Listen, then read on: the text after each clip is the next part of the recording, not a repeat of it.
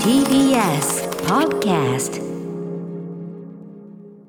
時刻は8時になりました。1月27日金曜日 TBS ラジオキーセーションにお送りしているアフターシックスジャンクション。ラジオでお聞きの方そしてラジコでお聞きの方もこんばんは。金曜パートナー TBS アナウンサー山本貴明と今夜は歌丸さんも最後まで一緒の日です。いるっちゃ！ありがとうございます。そしてこの時間のゲストは覆面ブロガーの三角締めさんです。こんばんは。こんばんは、えー、三角締めです。よろしくお願いします。お願いします、うんすいません、なんか。今こんばんは一緒に言おうとしちゃって。ああ全然いいじゃんいいじゃん。もう一回言いましょうもう一回言いましょう。あすいません、なんか余計なこと言いましたね、今。もう一回やろはい。ラジオでお聞きの方そしてラジコでお聞きの方もこんばんは。すいません、なんか。う心合わせていきましょう。あ、あありがとうございます。ありがとうございます、本当に。はい、よろしくお願いします。よろしくお願いします。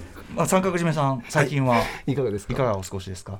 いや、もう本当仕事と家庭ともろもろに追われてる一方なんですけど、でもこんな私をわざわざまた呼んでいただけるなんて本当光栄で。いやお忙しいねなんかすみませんけど本当にね。いや本当ありがたいんですけど大丈夫なのかなみたいな僕なんか呼んでみたいな何言ってるんです気かは本当に。さっきのメールでね、はい。あのー今日 C セットやったんですけど、そのナンバーワークやったんですけど、はい。あのーラジオネームミスターホワイトさんから、はい。割とこう脇役に注目したメールをい。ただいて、でさっきちょろっと話題にしたんですけど、ザック・グレニアさんあとはグルニエさんなんていうね、言い方もするみたいですが日本だとね。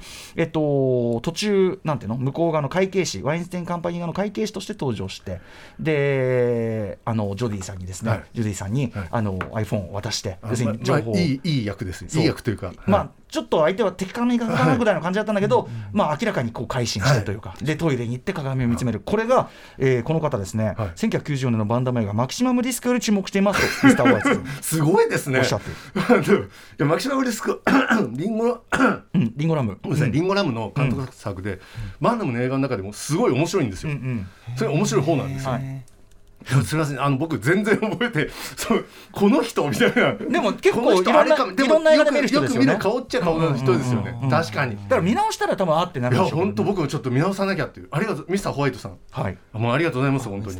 あこれはマキシマムリスクの場面みたいですよ、今、場面。画面に映して。悪そうな すみません、ババンダムの話題かなと思って、あありがとうございます。いいな。本当に。私も勉強になります本当に、ん。はい。みたいな感じで、まあ、じゃあ今日はね、ちょっと三角締めさんと一緒に、はい。久々にお送りしたいと思います。よろしくお願いします。さん何か告知とか何かありますか？いやもう全然そういせっかくなんで。うそういうものはそう。いうものは私にはあまりあの、まあ、ないです。三角はい締めでね、捕まえて、ブログ見そう見てください。そうですね、うん。まあブログもあれなんですけど本当に。あでも映画、うん。あの今年、うんあの14本いあ13本今のところ新作は見てるんですけど、はい。あのカンフースタントマンがすごいも良、かったですよ。あー。あれね、そう、あの香港映画はい。のいろんな支えてきたあれ本当見るといいですあれとえんあの森コーネうんうんうん。見ると、なんかどっちも、あの当時の豪華ないいシーンを確かに。使ってでプロが解説してくれるっていう。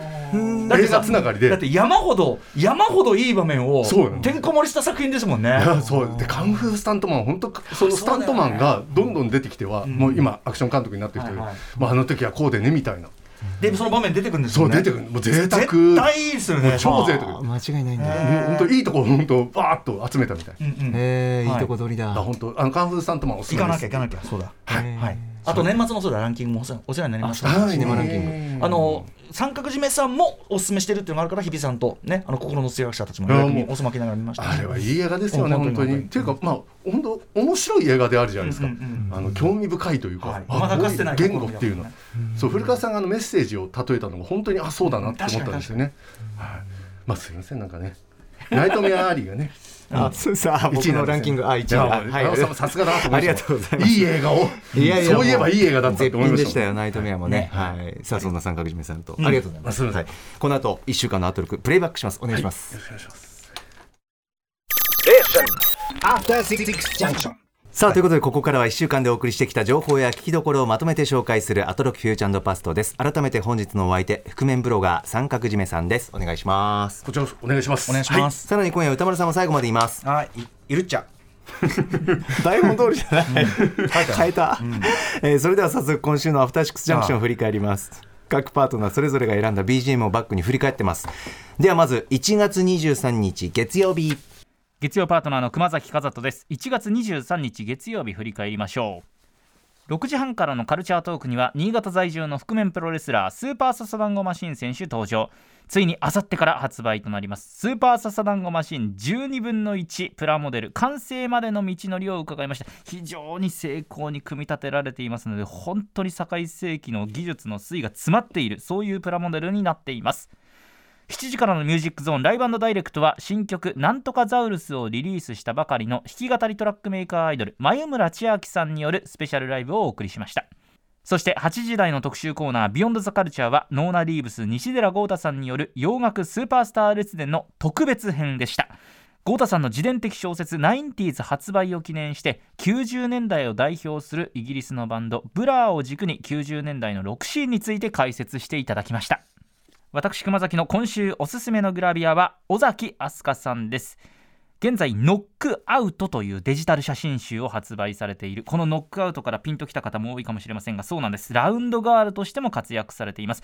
次に来るラウンドガールとも呼ばれています。あの去年のグラビア総選挙では雪平梨沙さんなんかがもう上位に食い込んできたまさにラウンドガールのトップを走っている方でもあるんですけれども今年はこの方ぜひご注目ください。尾崎飛鳥さんおすすめでした。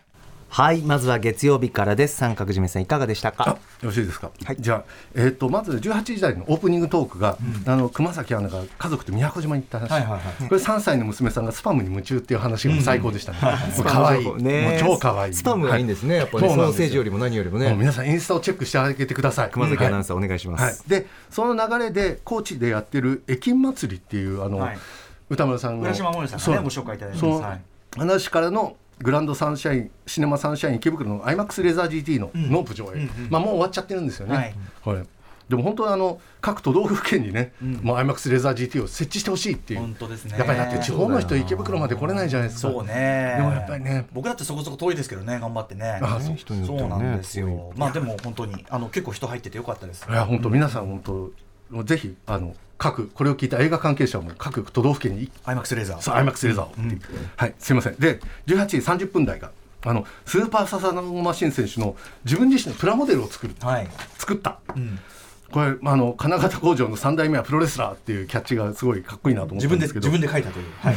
これ本当新たな事業として金型工場がプラモデルを始めたっていうのがなんかすごい町工場のプロジェクト X 感があってもう最高だなと思って、あの私あの最近こう NHK の朝ドラの「舞い上がれ」っていうのを見てるんですけど、これが今そのネジ工場が頑張る話みたいになってるんですよ、それがもう重なっちゃって、いやもう本当笹さんごマシン選手頑張ってほしいと、うん。あのでまあ働く方のももさんっていうリスナーが、うん。あの投稿されてるんですよね。あの処女作処女作でここまで成功な模型を出したメーカーはちょっとないと思うんです、そうそうそうそうそうであのその人僕もそのリスナーのオフ会とかでうん。何度も、あの会ったことある人なんですけど一緒に飲んだりもしたことある人なんですけど、あの本当にあのお金もらって組み立てたりしてる人なんですよ。もうガガチの本当モデラー。モデラー。その人がそれだけ太鼓判を押すんだからっていう。間違いない。そうなんだ。だね、あの1月29日に税込み5500円で発売予定ですけど、私もこれ2つ買わないと。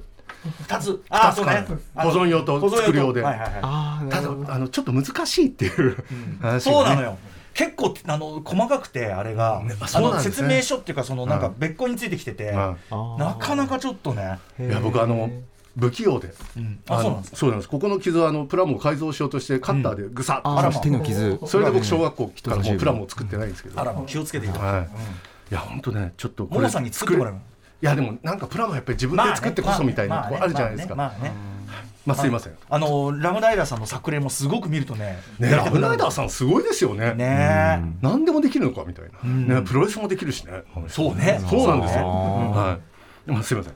で19時台。前村千秋さんもプロレス、もう才能が溢れてて可愛いし才能が溢れてるしみたいな、もう最高でしたね、はい。あのでもうとにかくあの新曲の「なんとかザウルス」の前の MC がもう、最も高これぜひちょっとね。ね。これ言わないけど、皆さんも。わかる。しかも月曜日はもう あとね3日ぐらいしかラジコで聞けないんで、なんとかザウルスの入り本当聞いて。マほんジで。と聞いて、ラジコタイムフリーでこれ。最高。最高でした。あと僕「顔ドン」という曲も好きです、顔どもよもうね胸が痛くなる曲ですけど、あの途中で掛け声で「行くわよ」っていうのはねいいですね。今時行くわよ」って聞かないじゃないですか。確かに。モモレンジャー以来かみたい。いいわね行くわよだよねやっぱなるほど。でも本当ね、もうマイマリちゃんです可愛い。ねも似合うな僕あの2019年に、あの夢の音っていう主演映画がインディーズっぽいのかな、まあ結構低予算ではあるんですけど、それでなんかあのまあちょっと地味な会社員があの音楽を始めて、うんうん。なんですかね、うんあのまあ、成功する的なまあ話なんですけど、それが結構良くて、あのこれ前村さんの好きであの見てない方は、あのアマゾンプライムとかあるんで見てるとへー。見てみるといいですよ。はい。あはい。ありがとうございます。すいません。で、えー、と19時40分ぐらいからあのブーストっていうあの、番組あるじゃないですか、はいはいあのウームの鎌田和樹会長がベンチャー企業にインタビューするそコーナー、うこれがあの前村さんがメタバースでライブするみたいな話の流れから、メタバースであのライブを行うベンチャー企業の社長さんが出てきてすごい面白かったんですよ。いい流すいません。はい。そんなベンチャー企業あるんだみたいな、メタバースでライブ。や、はいはい。未来だなって思ってバーク加藤拓也さんかなですね来てやったのもねこのコーナー結構なんかなんか頭聞くと頭がいい気分になれるから僕好きなんですよ。あとなんか鎌田さんのなんていうの聞き口がはい。この番組に登場する誰とも違うっていうか そうですね。なるよねなんかね僕もなんかちょっと面白いなと思ってはい。聞いてたりしますはい、まあ、興味ある方は聞いてください。んで、まあ、投稿コーナーアピールの行方はちょっと時間がなくてね、はい。投稿が読めなかったんですけど、まあ保坂さんの朗らかな声が聞けてよかったっていう、ね。笑い声がね、私の笑い声がつってました。ねであのすいません。20時台この西寺郷太さんのブラー特集というか、まあ、なんか 90s の空気が感じられる特集って感じですね、ねそうでしたね。でも私本当に恥ずかしながらブラーって知らなかったんですよ。僕もあんまね分かったうん。なもう名前も知らなくて。ただうん。曲は知ってるんですよね。やっぱりすごい流れてたからへいやだからなんかねあこれ聞いたことある。これもこれもみたいな感じですごい良かったです、あの皆さんも多分そういう感じあると思うんで、ぜひラジコであと3日4日ぐらいしか聞けないんで、ぜひ。はい、音楽流れますもんね。で僕あの小説「ナインティーズ買ったんですよ。今手元に。えー、残念ながら私もあ表の紙24ページしか読んでないんです、うん。時間がなくて。大丈夫です。でも24ページまででもかなり面白かったです。なんつうんですかね。あの読みやすいし、なん島本和彦先生の「吠えろペン」あ違う違う青い青い炎。だ。青い炎。青い炎。っぽいっていうかちょっと。あの熱くてでもちょっと鬱屈してて自意識が恥ずかしいみたいな序盤が確かもそう。あってすごいね 西田さんが好きになる。豪太君がマジで何者でもない瞬間なんだよね。だからちょっと理屈っぽいのがまた面白いんですよだからね。あのあだから今のあの理屈っぽさのまんまな何者でもないんですよ。まだ何にも成し遂げてないのよ。へそれがね確かに。もう本当に良かったです。うんうんという感じですかね。すいませんなんか。ありがとうございます。いえいえ。時間的に大丈夫かな。大丈夫です。全然全然あとリスナーの方の感想も届いてまして、はい。えーラジオネームおもち大好きさん。今週も面白い特集いっぱいでしたが個人的に刺さりすぎたのは月曜の西寺さんの90年代特集です、私は郷太さんのちょうど5歳下で、えー映画や音楽に興味を持ち始めた中学生時代にブラーなどのブリットポップに出会いました。インターネットがまだ普及していなかったあの頃渋谷のタワーレコードや HMV へ通って店内で映るミュージックビデオを見てイギリスの音楽雑誌を買って必死で英語のインタビューを読んだりメンバーを真似てフレッド・ペリーのポロシャツを着ていたな、当時のライブハウスとか行きたかったななどの思いが蘇ってきました。ブラーを聞きながら小説も読まねばと思っていたらこの夏のサマソニでヘッドライナーとしてブラーの出演も決定しましたね。郷太さん予言者なのでは？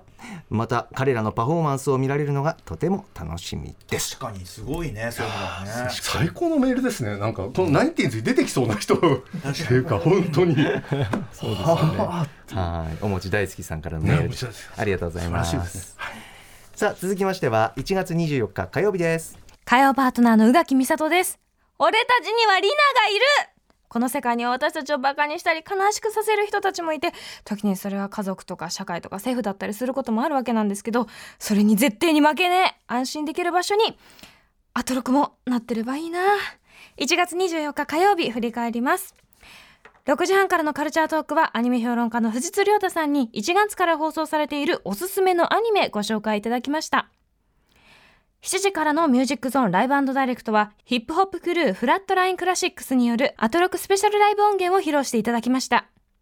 そして8時台の特集コーナービヨンドザカルチャーはどうやらどえらいことになってるらしいぜ CG アニメーションの世界最前線特集日本を代表する CG アニメスタジオポリゴンピクチャーズ代表の塩田修造さんに CG アニメの進化の裏にはどんなクリエイターがどのような試行錯誤を行っていたのか CG アニメの最前線についてお話を伺いましたザ・ファーストスラムダンクしかり、スパイダーマン、スパイダーバースしかり、教えていただいたアルベルト・ミエルゴ含め、最近の CG アニメってなんかもう、すごいっていうか、見ていて気持ちいいんですよね。胸に響いたのは神風動画の社訓。妥協はし。いいものを作るってそういうことだよな。翔太さんのお話が聞きやすくってスルスル入ってくることといったら、またぜひお話伺いたいです。うん火曜日でした。三角締めさんいかがでしたすみかません。じゃあ行かせていただきます。はい。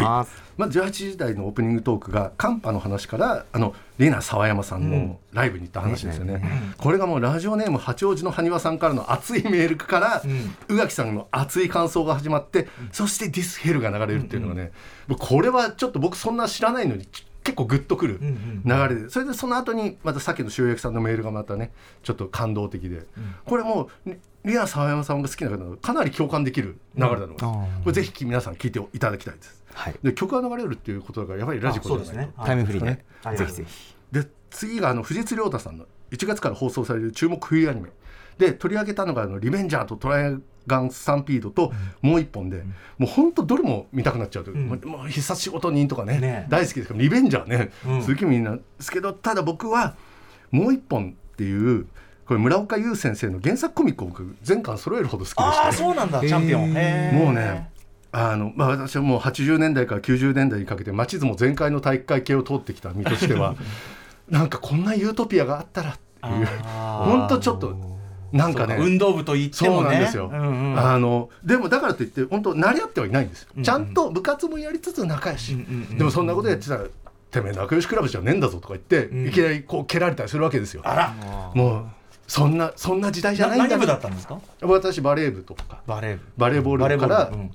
まあ警察行って機動隊みたいな、なるほど。あの町相撲道。町相撲道。町相撲道。を走ってっていう感じですかね。でもご本人はねずっとこのキャラなんでしょうからね。ええ。いやでもあの頃は僕も頑張ってそっちに染まろうとしてたんですよ。るわかるわかる。だからそこですごい無理をしてしまったなっていう自分自身ありますありはい、いやでもね本当だからねもう一本いいんですよ。もうあの、そのメメインのメンバーもいいんですけど、敵と、まあ、柔道だから試合あるじゃないですか、そうすると相手が何でもやっちまえと思うんですけど相手の事情を描かれるとあこっちも負けてほしくないみたいな、もうもうやめて。どどっちでもどっちも負けてほしくない相手の事情を描くのやめてみたいな。まあいいんですけどそれも面白いんだけど相手の事情を描かクライれた方がクライングフィスト型ですね。そうどっちもあそうなんですよ。どっちも勝って。そう、やめてどっちも勝ってほしい。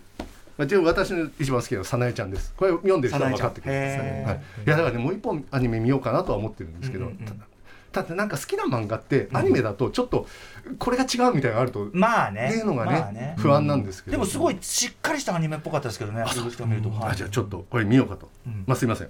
はい。もう一本。ですいません。19時台。はい。こうフラットラインクラシックス、うん。これはなんか僕はあんまり詳しくないんですけど、ええ。ただなんか懐かしいのにうん。新しくてかっこいいっていう感じがうんうんうん。すごい面白いなっていう、はい。で僕はあのそのアルバムのスローバック LP っていうのを買ったんですよ、おおすごっで要はライブダイレクトで一番最初にやったノーファッションがうんうん本当にねこう、ん。テンションが上がるというか、あのうんうんうんこうかなんつかっこいいって言い過ぎですよね、すいませんいやいいと思いますでもなんかあのなんか低い感じから来るみたいな、これはねもう本当によく言いがちなんですけどこれ筋トレ心上がる聞くと本当上がる。あーなるほどね。本当に上がる。筋トレソング。はい、もう素晴らしいです。これぜひ皆さんラジコで聞いていただきたい。三角締めさんそういえば以前ねフューチャーパスと共演させていただいた時に、はい筋トレソングなんかいいのありますかと探してましたもんねそうですねあというか僕人の筋トレソングを聞くのが好きでそうあご趣味なんですねあの、へー加わったんだ山本アナはねだったら待ってる今から本気出す。ライあムスター。待っまあーでも。まあでもあのひいわゆるブームバックっていうかそのヒップホップそのオールドスクールなスタイルの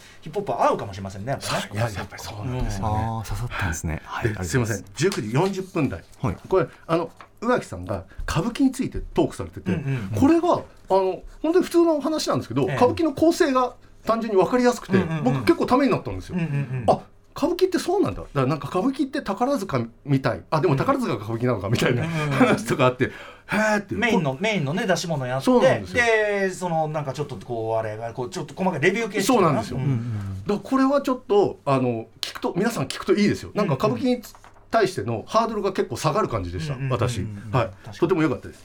でその後の投稿コーナー「マイスイートホーム」これ私大好きなコーナーなんですけど、あの今回伝えるつもりじゃなかったのにシリーズ「あの不意に聞く褒め」っていう、これが良かったですね、あのローガン小僧さんのねメールがいい意味で面倒くさくてっていう、ね僕ああいうメールすごいシンパシー感じます。僕ああいうの書いちゃってねああっていう感じがあるんですけど。これいいです。どう面倒くさいかは皆さん聞いて、あの欲しいですね、はい。でその後歌丸さんがついやってしまう親切話も良かったんで。これもあの結構長くね宇垣さんとそのことについて話し合ってね。これもあの皆さん聞くといいですよっていう。はい、えっとそれですみません20時代ですね。あのポリゴンピクチャーズの代表の塩田修造さんによる CG アニメーションの世界最前線ってまずファーストスラムダンクの話から始まるんですよこれこれがすごい良かったですね。その同業者がこう畜生みたいな感じで言うとあのしかもパイロットフィルム作ってたわけだ、ね。ポリゴンピクチャーズそうなんですよ。もうこれ。でパイロットあのポリゴンピクチャーズ出た人たちが仕上げちゃったから、シャーっていうね、いやでもこれでもまずファーストスラムダンクはその擦りがいのある感じがまずすげえ本ポロポロ話してますもんね。どの角度からも擦れんのよ、マジで。であのベベベベンっていうねテーマが。うん。そうそう。毎回ね毎回ここで流れてっていう。いやでも本当良かったですね。だからなんか本当やっぱりプロの意見っていうのが、あの解像度高すぎ新作にち近い、はい。あの神々の視点シリーズとかに近い感じで、あの本当参考になりましたね、だからもうその「スター・ウォーズ・ビジョンズ」のデュエルとか鬼僕鬼まだ見てないです、神々の。鬼すごいいいですよ。お子さんと全然見ても大丈夫。あそうなんですね、あとね大雪姫のカイナも見て見なくちゃとかね、本当これはもうね皆さんぜひ聞いてください。本当面白かった。ですあの神風動画の尺の妥協妥協足あの最高でした。本当に、はい、ね妥協足ってね。本当かっこいいですね。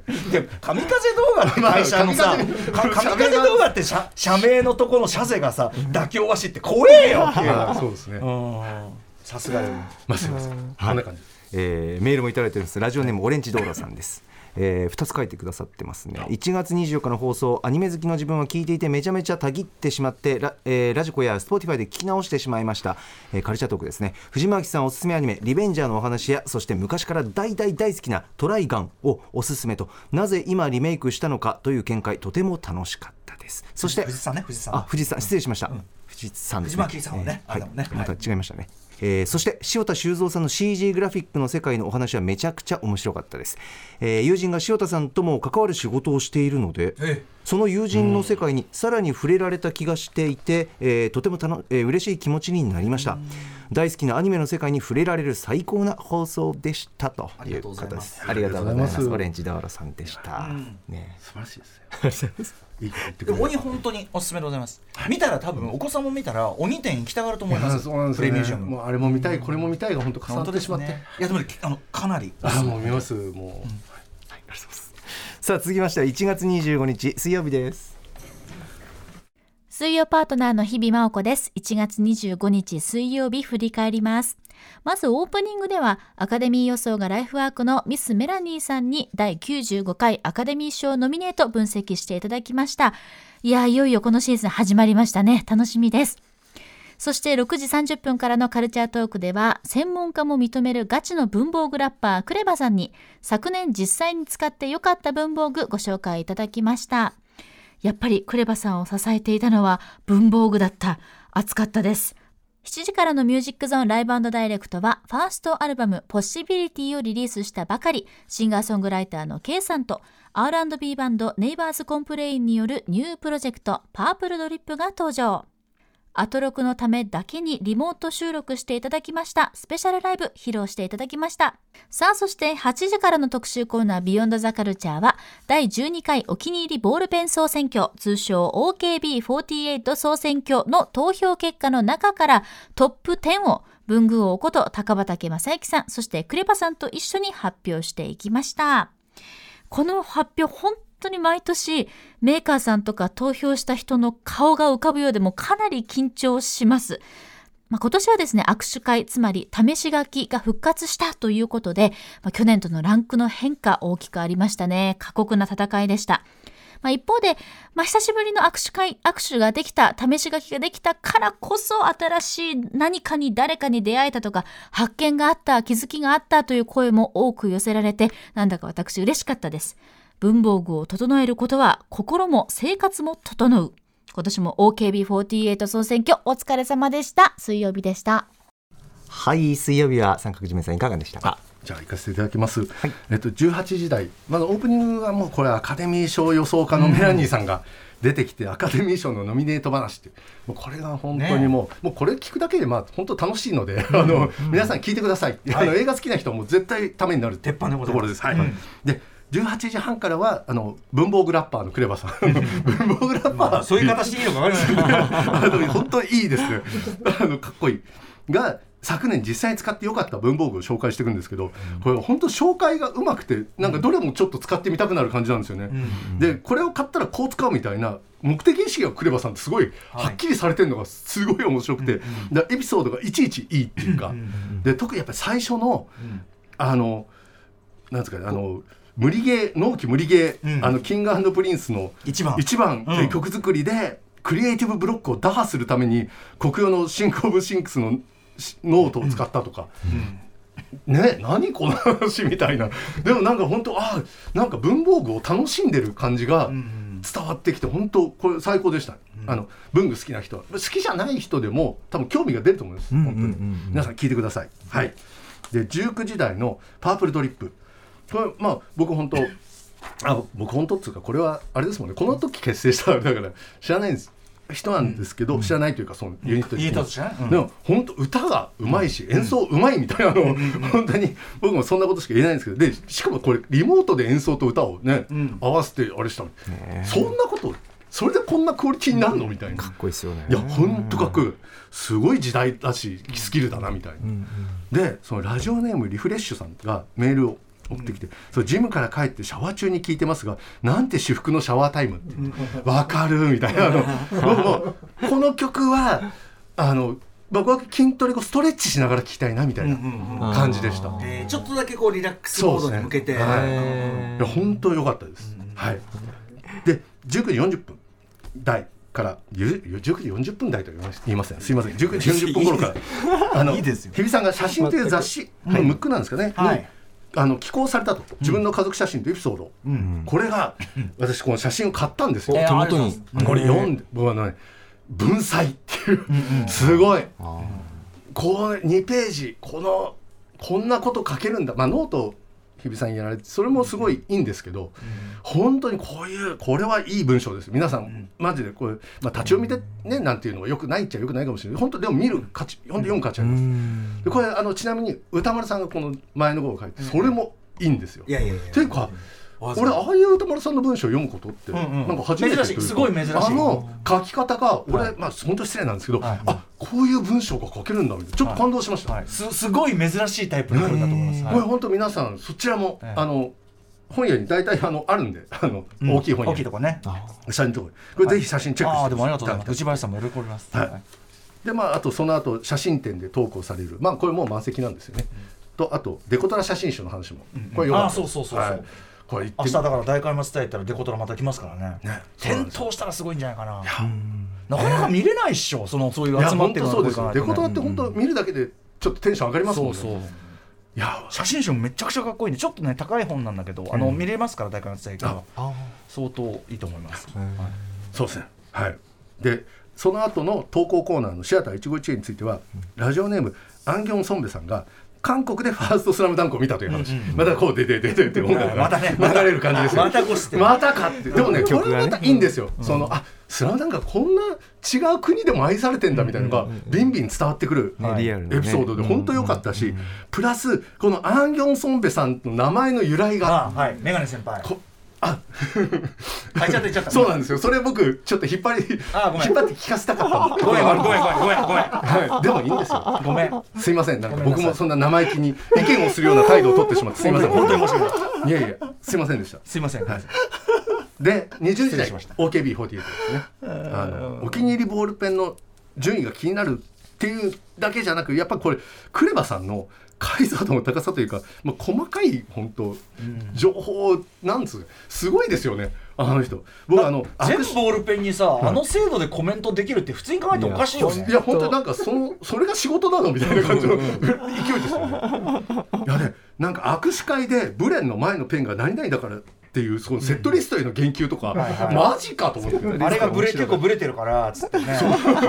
そんなとこまでチェックしてんのに、ででもそれをなんかうまくフォローしていく文豪さんがまたいいんですよね、あの本当なんかタッグ、まあ、タッグって勝手に言っちゃってあれなんですけどでも一緒にねなんかお仕事とかもされたみたいで、本当なんかこれいい。文豪がねクレバと話してるとめっちゃ嬉しそうなの。すんごい嬉しそう。あなんかわかります。はい伝わってくるもの。いやでも本当ちょっとこれは僕もお気に入りボールペン自分のは入ってないんですけど、そのベスト10とかに。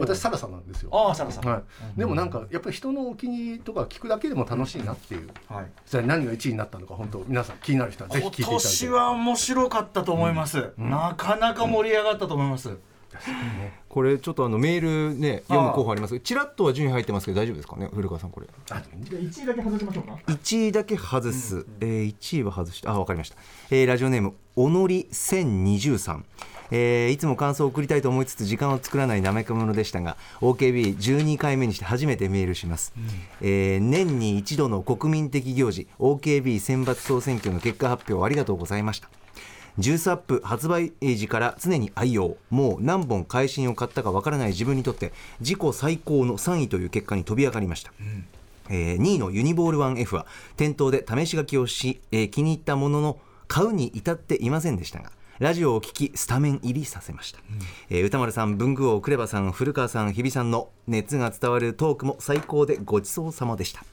えーこんなことも書いてくださってます。お気に入りフレーズ放送中の、えーボールペンの名前聞いて何うなってんだろう、えーそれからラジオ界初の重機トーク、えーそれからボールペンセットリスト問題。えー、1F の点5私もこう呼ぶことにします。かっこ、えー余計な線や石がない。って書いてありますね。ああそれあのはい。重機重機は良かったですね。あの要するに店頭で、はい。あの立てて並べる用の台というかな、それの説明をクレバが当たり前に、まあ、重機、はい。重機もいいんですよねっつって。何重機っつって、うん何その専門用語。えすごいですよねいや本当そこまで見てんだみたいな本当にレレコード野球に文房が言ってんですよねあの男ね。本当すごい。あとやっぱりなんか自分でこうつけたりするじゃないですか。俺このペン先は筆頭だとうん。言いたいみたいな。あのそういう言葉のこだわりもかっこいいなと思って。語彙力もすごいしやっぱりプロの方。すごいなっていういやいやもう聞きどころ満載なの本当そうですね。はい特集ぜひ聞いてみてぜひ本当に今年はめちゃくちゃ盛り上がってるんだ、ね本当に。盛り上がってますね。あの本当にボールペンの名前聞いてうなってる。さあ続きまして1月26日木曜日です。木曜パートナーうないりさです。1月26日木曜日振り返ります。6時台カルチャートークは電線愛好家で文筆家俳優そして電線の電線でありたいと語る石山レンゲさんが登場です。石山さんの新著電線の恋人の出版を記念して2023年最新の電線愛について語っていただきました。電線の電線って何ですか？って思ったんですけれどもその意味語っているんですが愛だなぁと思いました。そして7時からのミュージックゾーンライブダイレクトはアトロク月1レギュラー DJ 豆腐ビーツさんによるクイズミックスをお送りしました。今回はですね豆腐さんにとっても最高難度のミックスだとおっしゃっていたんですけれども分かった方いないんじゃないかな。そしてライブコーナーとしても前代未聞のミックスになったんじゃないかなと。この時間から聞き始めた人は TBS ラジオは一体今何の番組を放送しているんだと驚いたかもしれません。気になる方はぜひタイムフリーで聞いてみてください。8時からの特集コーナービヨンドザカルチャーは月1レギュラー音楽ジャーナリスト高橋芳朗さん恒例企画月刊ミュージックコメンタリーニュージーンズ入門編をお送りしました。去年のデビューから K-POP 界に新たな風を巻き起こしているニュージーンズがどのような音楽を下敷きにしているのかそしてなぜ新しく聞こえるのかなど楽曲をかけながら解説していただきました。K-POP 史上デビュー後最速で全米シングルチャートにランクインしたというニュージーンズ。いやー芳朗さんの解説を聞いていると本当に売れるべくして売れたなと言えるようなそのプロデュース力デビューのさせ方であったり楽曲の作り方聞いていてとても興味深かったです。ぜひ気になる方はタイムフリーで聞いてみてください。以上木曜日でした。はい三角締めさんいかがでしたか？あよろしいですか？はい。まず18時台のオープニングトークで、歌丸さんのターザン掲載話、はい。はい。これやっぱりあのターザンに乗るのはやっぱりちょっと男の夢的なところってあるじゃないいですか。やーでも僕はもう一番縁がないと思ってましたからね。僕あのウェブ版なんですけどあの配信で楽しむマッスル映画9選という記事を寄稿したことが。あそうなんだ。ってすみません。ちょっと宣伝めいた。はいいやいやいやそれよかったら皆さん読んでいただけると嬉しいんですけど。えいつまあのいつの号あいやあのネットです。ウェブで。だから検索するとちょっとねはい。でその歌丸さんがターザン掲載されて座り続けている人のお知恵拝借に登場して、えなんかいかにも運動してませんみたいな、ええ。あれなんですけど、僕本当にちょっと疑問があるんですけど、歌丸さんかつて「強靭ボディセクシーボディ」っていう全46話のドキュメンタリードラマであミスターブルーバックとして確かに確かに。あらゆるこうトレーニングやダイエット法を伝授してたんですよね。俺がやってたっけ？俺が伝授してたっていうかまあまあ。伝授してたじゃんほうですそうでしたっけ？してまたな。それであの後半は特急6号でおなじみのあの長浜慎さん演じる教官となって指南して。ええまあね。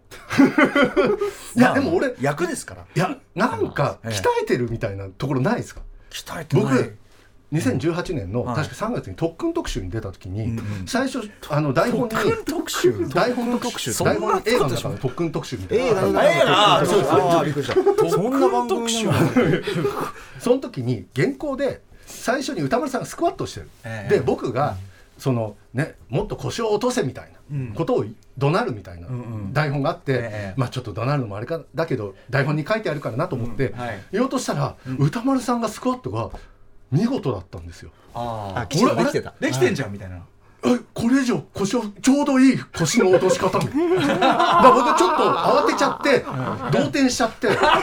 思いのそうもっと早くとか言っちゃったんです。でも速度も適度だったからすごい良かったからあ本当ちょっとなんつうんですかねあの北斗の拳で例えるのもちょっと申し訳ないんですけどあのなんと水長剣を見とれたレあユダみたいな。うわーであれあれこの人は？でやっぱりその後結構歌丸さんはテレビあのバレエダインとかでスクワットを披露されててで結構ね褒められてるんですよ。そうだっけ？あと、うんアメバ TV の番組でも、はい。でその時もなんか俺はスクワットしてるからみたいな感じだし、でしかも肉体年齢が多分50超えてるのに39歳だったんですよ。えー、すごい。そうでしたっけ？そうなんですよ。うん全然覚えてない。僕いや僕歌丸さんの発言とかメモしてるんですよ、ええ筋筋肉にまつわる。筋肉。が筋肉にまつわること。筋肉がついてうん。だからなんかそのなんかあれ俺鍛えてないんだけどみたいな手は擬態をなんか装って何かのあれなのかなっていうのがでもでもスクワットの写真は載ってますから一応ね。あーターザンそう。なんですよスクワットねあでこれねあまりに取れ高がなくて あのあの取材班が なんかすごい微妙な空気になってたからあーあのスクワットだから困った時は困った時はスクワットするみたいな感じであーあのスクワットとかもやりますかねっつってやりだした。あそうそうそうそうそうそう。足したんですよだからね。いやでもなんか本当は鍛えてんじゃないかなって俺。まあでも本当冗談抜きでたまにラジオ体操と思い出した時のスクワットと電車で立つ以外はしてません。あそうですか。ー。そうですか。はい。そうですか。あとまっすぐ。階段あと階段。あそうですか。あのすいません。なんかちょっと私もなんかピリッとしてしまってあのずーっとこれ気になってたんですよ。ピリッと。ピリッとしてしまって、あのなんか柔道を1週間でやめたっていうのは何かの定位なのかなみたいな。ああはいはいあの講談講道館のね。そう、はい。はいなんか、そういうバトルフィーバー J の見取り稽古にそうそうそう。バトルフェイバー言いたくてそうそうそう。そうですそうです。よまあく覚えてませんだからその歌丸さんと格闘技とか筋肉のあれは発言僕メモしてるんですよ。結構何年も。すごいな。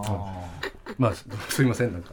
でもじゃあまあそう私の一人相撲みたいなねあれでしたね。なすいません。な何を言いました 本当本当は鍛えてるって言いましたなんかそういう。あれがあるのかな？感覚的にはそうですね。だってあんな毎週筋トレについて語ってたのに。筋トレについて筋語ってないでしょ。ット。ダイエット。ダイエットです。ダイエット。あのドドラマで。ああそうだから俺だそうね。結構あそういう意識高いんだなって。役役。役なんだ、うん。あれねスタッフがねあのギルガメッシュライトチームなんですよ。あそうですよね。そうそうそうそう。だから役？うん役役。そうですよね、すいません私もフィクションをね混同しちゃって。すいませんなんか。あのすいませんなんか変な空気にしちゃって。あのすいませんでした本当に。長年もちょっと気になってたんです本こだわりがねあすいませんすいません。あでも18時半。混乱させて最高。はい。西山レンゲさんによるね、最新の伝線話最新の伝線話っていうのがそれこの伝線をね好きな方ならではの街の見方っていうことで私も一応この伝線の恋人買って。ああ素晴らしい。すいませんこれでも42ページまでしか読んでないんですけど、でも面白いです。その時点で、結構あのどうかしてる感も最初はあったんですけど、でもやっぱりその電線目線でっていうのは面白いなってそういう街の見方をしてるんだ、あね、すごい良かったです。でトークは、あの私がこう読んでない先を話されたけど、その「バック・トゥ・ザ・フューチャー」の読み解きとか電線の、はいとかあの語ってらっしゃるえっていう、よりこの本を先読みたくなったなっていう、すごい面白いですよ、はい。本当に。はい。まあ本当に石山さん話が面白いからそうっすね。やっぱり石山さんなんかでまた出ていただきたいなっていうのはすごい、すぐまたやります。すごい。はい、で19時代が豆腐ビーツさん。これね。これ私 JJQ さんとの最新アルバムこれなんていうのかな？A440 えー、なのか40、44、44 440かな。はい。そうですか。を出し出して、んこれ聞いたんですよ、うん。すごいかっこいいんですよ、うんうん。あの聞いたら、だからなんでこんなことをしたのかみたいな。あ のライブでねこのねこのコーナーで。なんでこんなことをした？今度はあのまあまあ、クイズ DJ に徹するっていうところなんでしょうけど、いやすごかったですね。ねこれは。結構金かけてね音源集めて。いや私あの本日あの、まあ、夢聞かせボランティア終わってから心療内科行って、ん。あのまあ、睡眠薬もらったりしてきたんですけど、待合室でかかってました。あ のこの曲が。株式会社デラかな。はい、株式会社デラかかってました。ね。はい。あのまあこれでもぜひ皆さん聞いてほしいです。ちょっとこれね、そう、問題作として聞いてほしい。うん面白いですよ。僕は好きですけど、放送テロですよ、放送テロ。尖ってますよ万有っていうかね、あのバレンタインキッス地獄に匹敵する番なるほどねうん確かにありましたねろう石、ろう石。いやでも本当よくだって本当にこの DJQ さんとのアルバムがすごいかっこいいんですよ。あのこっちで流せばいいのにっていう、単純に。いやいいんですよね。怖いですね。はい。で19時40分40分、うん。えーアトロックブックフェアの告知。はい。これいいですね。うん。なんかいろんな街にその開開放してなんかいろんな街でやるって、本当僕のなんか近所の本屋でもやってほしいななんてちょっと思いましたこれ。あのぜひあのお待ちしてます。そうですね。はい。あの嬉しい。興味ある本屋さんはこの19時40分台を木曜日の聞いていただいて。全くご負担ゼロでやらせていねただきます。はい。それすごいですよね。はい。で、えーその後投稿コーナー「おいっす」まあ、ラジオネームあしらママさんの、まあ、カレー味に関するおいっすと、まあ、あのにゃんころモチベさんのテレビに関するおいっすはい。これまあ2つなんかああ分かるみたいなうんうん感じでよかったです。うんこれまあ歌丸さんがどうどうコメントしてるかね皆さうんうんんこれ楽しみに多いなのかそうじゃないのか。はい。そうですね。そう老いなのか何なのか、で聞いていただければと思います。あのこれあれなんですよね。一応毎回あのもう一つつまらないいい話とはいあ。れしてるのがまあらこれ来週の話になっちゃいますけど、どっちかなくなっちゃうんですよね。そうなんですよ僕結構どっちも好きだから、ええなんかすごいちょっと寂しいなって。まあでも次入ってきたやつがダメだったらすぐ戻しますんで。そうそういうのもやるフリーだ中小概念警察だってね、あの教習でちょっと一旦お休みで来週からはね、なんだっけ？ならっけ？ですから。ああそうなんです。すみません私もそうなんです。自分のことで精一杯でそこの放送を聞いてなかったんそうですよね。そうですよね。そうなんです。来週からは金曜はもう一回ならっけコーナーになります。いいですね。すごいこれこれ楽しみ。2月いっぱいは2月いっぱいはどんなに投稿が来なくても無理やりやります。素晴らしいですね。なんか今のちょっと山本アナがすごい強気な顔したのがまたかっこよくて、ちょっと胸をつかまれました。はい、今もう不安でこふんって不安でふんって顔をちょっとね本当ですか、なんとかもうとにかくね、デカ長とどんなに来なくても一月やるっていう。どんなに来なくても一つ嫌い。いいですね。ひねり出そう すみません。それで20時代が最新洋楽解説。まあもうこれはもう安定の、安定のもういつものもうもうこれはっていう感じですね。あのであの高橋義明さんの今回ニュージーンズ。うん。まあ僕も本当正直全く詳しくないので最初から入門させていただく感じで聞いて。でリトって曲のそのビートがここからあのここれを参考にしてるんじゃないかみたいな、うん。それを流すのがすごい分かりやすかったですね、うん素人、はい。素人の私にもうん。すごい届きやすいっていう、うんうん。こういうのはやっぱり本当結構何度もやっていただければなってあの思いました、はい。皆さんこれぜひこれもやっぱり音楽特集なんでラジコで聞いていただければと思います、はい。ぜひぜひです。タイムフリーで。さあということで本日振り返りで紹介した各コーナー。ラジコのタイムフリー機能スマホアプリラジオクラウド各配信プラットフォームのポッドキャストなどでお楽しみいただけます。以上ここまで今週1週間のアトロク振り返りました。この後は来週1週間のアトロクの予定をまとめてお知らせします。それでは来週1週間のアフターシックスジャンクションの予定を一気にお知らせします。まず30日月曜日。6時半のゲストはラッパーのパンピーさん登場。最新 EP リターン・オブ・ザ・ソファー・キングダムやおすすめのアメリカンコミックについて伺います。7時からは元申し訳ナイタズの DJ 照井さん登場。8時からは島尾真央さんによる月に一度のお楽しみ月刊島尾アワー今年の流行と出来事を大予想するそうです。31日火曜日6時半からのカルチャートークと8時からのビヨンドザカルチャーで雑誌ブブカでの連載中歌丸さんの アイドル的ソング辞表マブロンの2022年ベスト20を聞いていきます。ゲストは担当編集者の白夜書房森田修一さん。7時からは DJ セクヤマさん登場。2月1日水曜日。6時半は早稲田大学演劇博物館館長の岡室美奈子さんがおすすめの最新テレビドラマ紹介7時は先月ニューアルバム「ホテル・インソムニア」をリリース。3月に解散することを発表したバンドフォートレイシー・ハイド登場。8時は投稿企画もう許してはおけない。私何度も言いましたよね。リスナーの皆さんからは何度も主張してきたのに改善されない件を募集中。来週大丈夫かな？来週？水曜日、歌丸アットマーク TBS.CO.JP 歌丸アットマーク TBS.CO.JP まで。2月2日木曜日。6時半は音楽ジャーナリスト高橋義明さんに日本時間2月6日月曜日に授賞式が開催。第65回グラミー賞の注目トピックスを解説してもらいます7時からのゲストは番組初登場の2人組ユニット離婚伝説。8時は投稿企画つまらない話とオイッス最終決戦。木曜日の投稿企画つまらない話とオイッスのどちらを残すのか。最終プレゼンの後リスナー投票で決めます。アトロクム木曜日の未来を決めるのはラジオの前のあなたたちです!27日金曜日。6時半。あ2月3日。金曜日。失礼しました。台本間違ってました。6時半からの週刊映画時評ムービーウォッチメン。来週宇多丸さんは映画エンドロールの続きを評論。7時はラムライダーさん登場。8時は1週間の番組を振り返るアトロックフューチャーパスト。次回のゲストは映像コレクタービデオ考古学者のコンバットレックさん来てくださいます来週8時台大丈夫かな？なんか来週来週8時台さ。結構。結構なんか。結構だな。なんで急にこんななっちゃうの？たまたまなんだけどさ。歌丸さんのマブロン以外はいや結構。なまあブロンだってね。いやこれはねもう楽しい楽しい。でいやびっくりだ。ねそんな8時台はーいそんな感じですけどいかがですか？三角締めさん。私やっぱり島尾さんの島尾アワーが本当楽しみですね。いいですね島尾青あとでもつまらない話とオイス最終決戦がすごい胸が痛い感じがします。これどうなるのかな？あともう許しておけないはちょっと怖いなっていう。大丈夫なのかなっていう。ちょっとねどういうのが来るのかちょっと分かりませんけどね。ああとちょっとこれはい一つだけ言わせていただきたいんですけど何ですか？27日金曜日って山本アナがちょっと言い間違えたの、本当に台本にそう書いてあるんですけど、だからね山本アナは全く悪くないです。一度気をつけます。はい。失礼しました。はい。言 っときたか。った、ありがとうございます。来週はしかもね金曜日はそのね先ほどの中小概念警察を一旦お休みしてデカちゃんえー山本さん発案。山本さんがどうしてもコーナー化したいと言っている、はい。こちらのコーナーをお送りします。題してなわけ？はいこちらのコーナー。あのね早速なんですけどなわけ？に来てるんですよメールいいですか？早いいきますよ。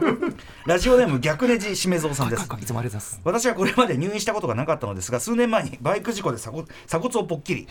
骨にボルトを入れる手術のためえー人生初の全身麻酔をすることに。鎖骨ってね大変なんですよ。ね。えー、と事前に全身麻酔についての説明があったのですが一瞬で意識がなくなります。の言葉に「なわけあるかい!」と印状を貼っていたのですが麻薬が、えー麻酔が麻薬で麻酔が回る麻酔が回ると「なわけ」と意識が遠のき、えー次に気がついたのは7時間後。起きて時計を見て2度目の「なわけ」一瞬で意識を失う。プラスタイムスリップした感覚で2度「なわけ」な体験でした。おこれどう？これはねまさになわけまさになわけこれはまさにまさになわけいや俺はどんどん認めていきたいですね。最初のメールなんで。いい。顔？いいですね。いや顔じゃないねまあこんな感じでね来週歌丸と TBS ととしお .jp あなたのね、はい。なわけあるかいみたいなことをね、体験を送っていただきたい。で課長これはどうしたらいいですか？んなわけとんなわけ R もいきます？それとももうどんどんもっともう読んで読んであさっきなわけあなわけあるなと思った時はなんだっけ？なわけ？なんだっけ？あシェーみたいな。R をポーズポーズで。忘れちゃったわ。忘れて。ないですねんなわけも覚えてなかったし。全然、えー三角締めさんね、もう終わり近づいてますから。あ改めておしお知らせ事はないって言ってましたけど。あない。あでもあの明日も頑張って映画見に行きます、はしごしますあと三角締めで捕まえてブログね。あそうですね。あのあウェブターザンの記事読んでくださいね。あそうそうそうそれね、はい。えっとマッスル映画9選。おすごいですね、はい。ありがとうございます。今何を選んだのか覚えてないですけど。もう。寂しそうに 寂しそうに言わないでね。いやいやいやえな感じかな。三角締めさんもまたちょっとんなわけのねエピソードあったら今度またひゅうちゃんとすごいにこやかに言いますよ。でも三角締めさんすごいね人生経験豊富だからなわけな瞬間いっぱいあるでしょうね。いやでもなんかちょっとダウナーな気分になっちゃうようなエピソードしかない気が。ちょっと暴力が絡んでみたいな。いや結構ね、はい。本当にすごい経験されてますもんねそれはね。僕も結構何度か出そうとしたのあるんですけど、投稿コーナーにイキリ言動とか、はい。本当にちょっと暗いエピソードになっちゃうからダメだなみたいな。あとはもうもう許してはおけない。あそうですね。本当に本当にややりしたらやばいもんね、もうねいややらないですけど、いやそれよくないなってなんか三角締めさんすみませんいいやいやすいませんでした本当にこちらこそすみませんありがとうございました三角じめさんでした歌丸さんでした山本さんでした。After Six Junction.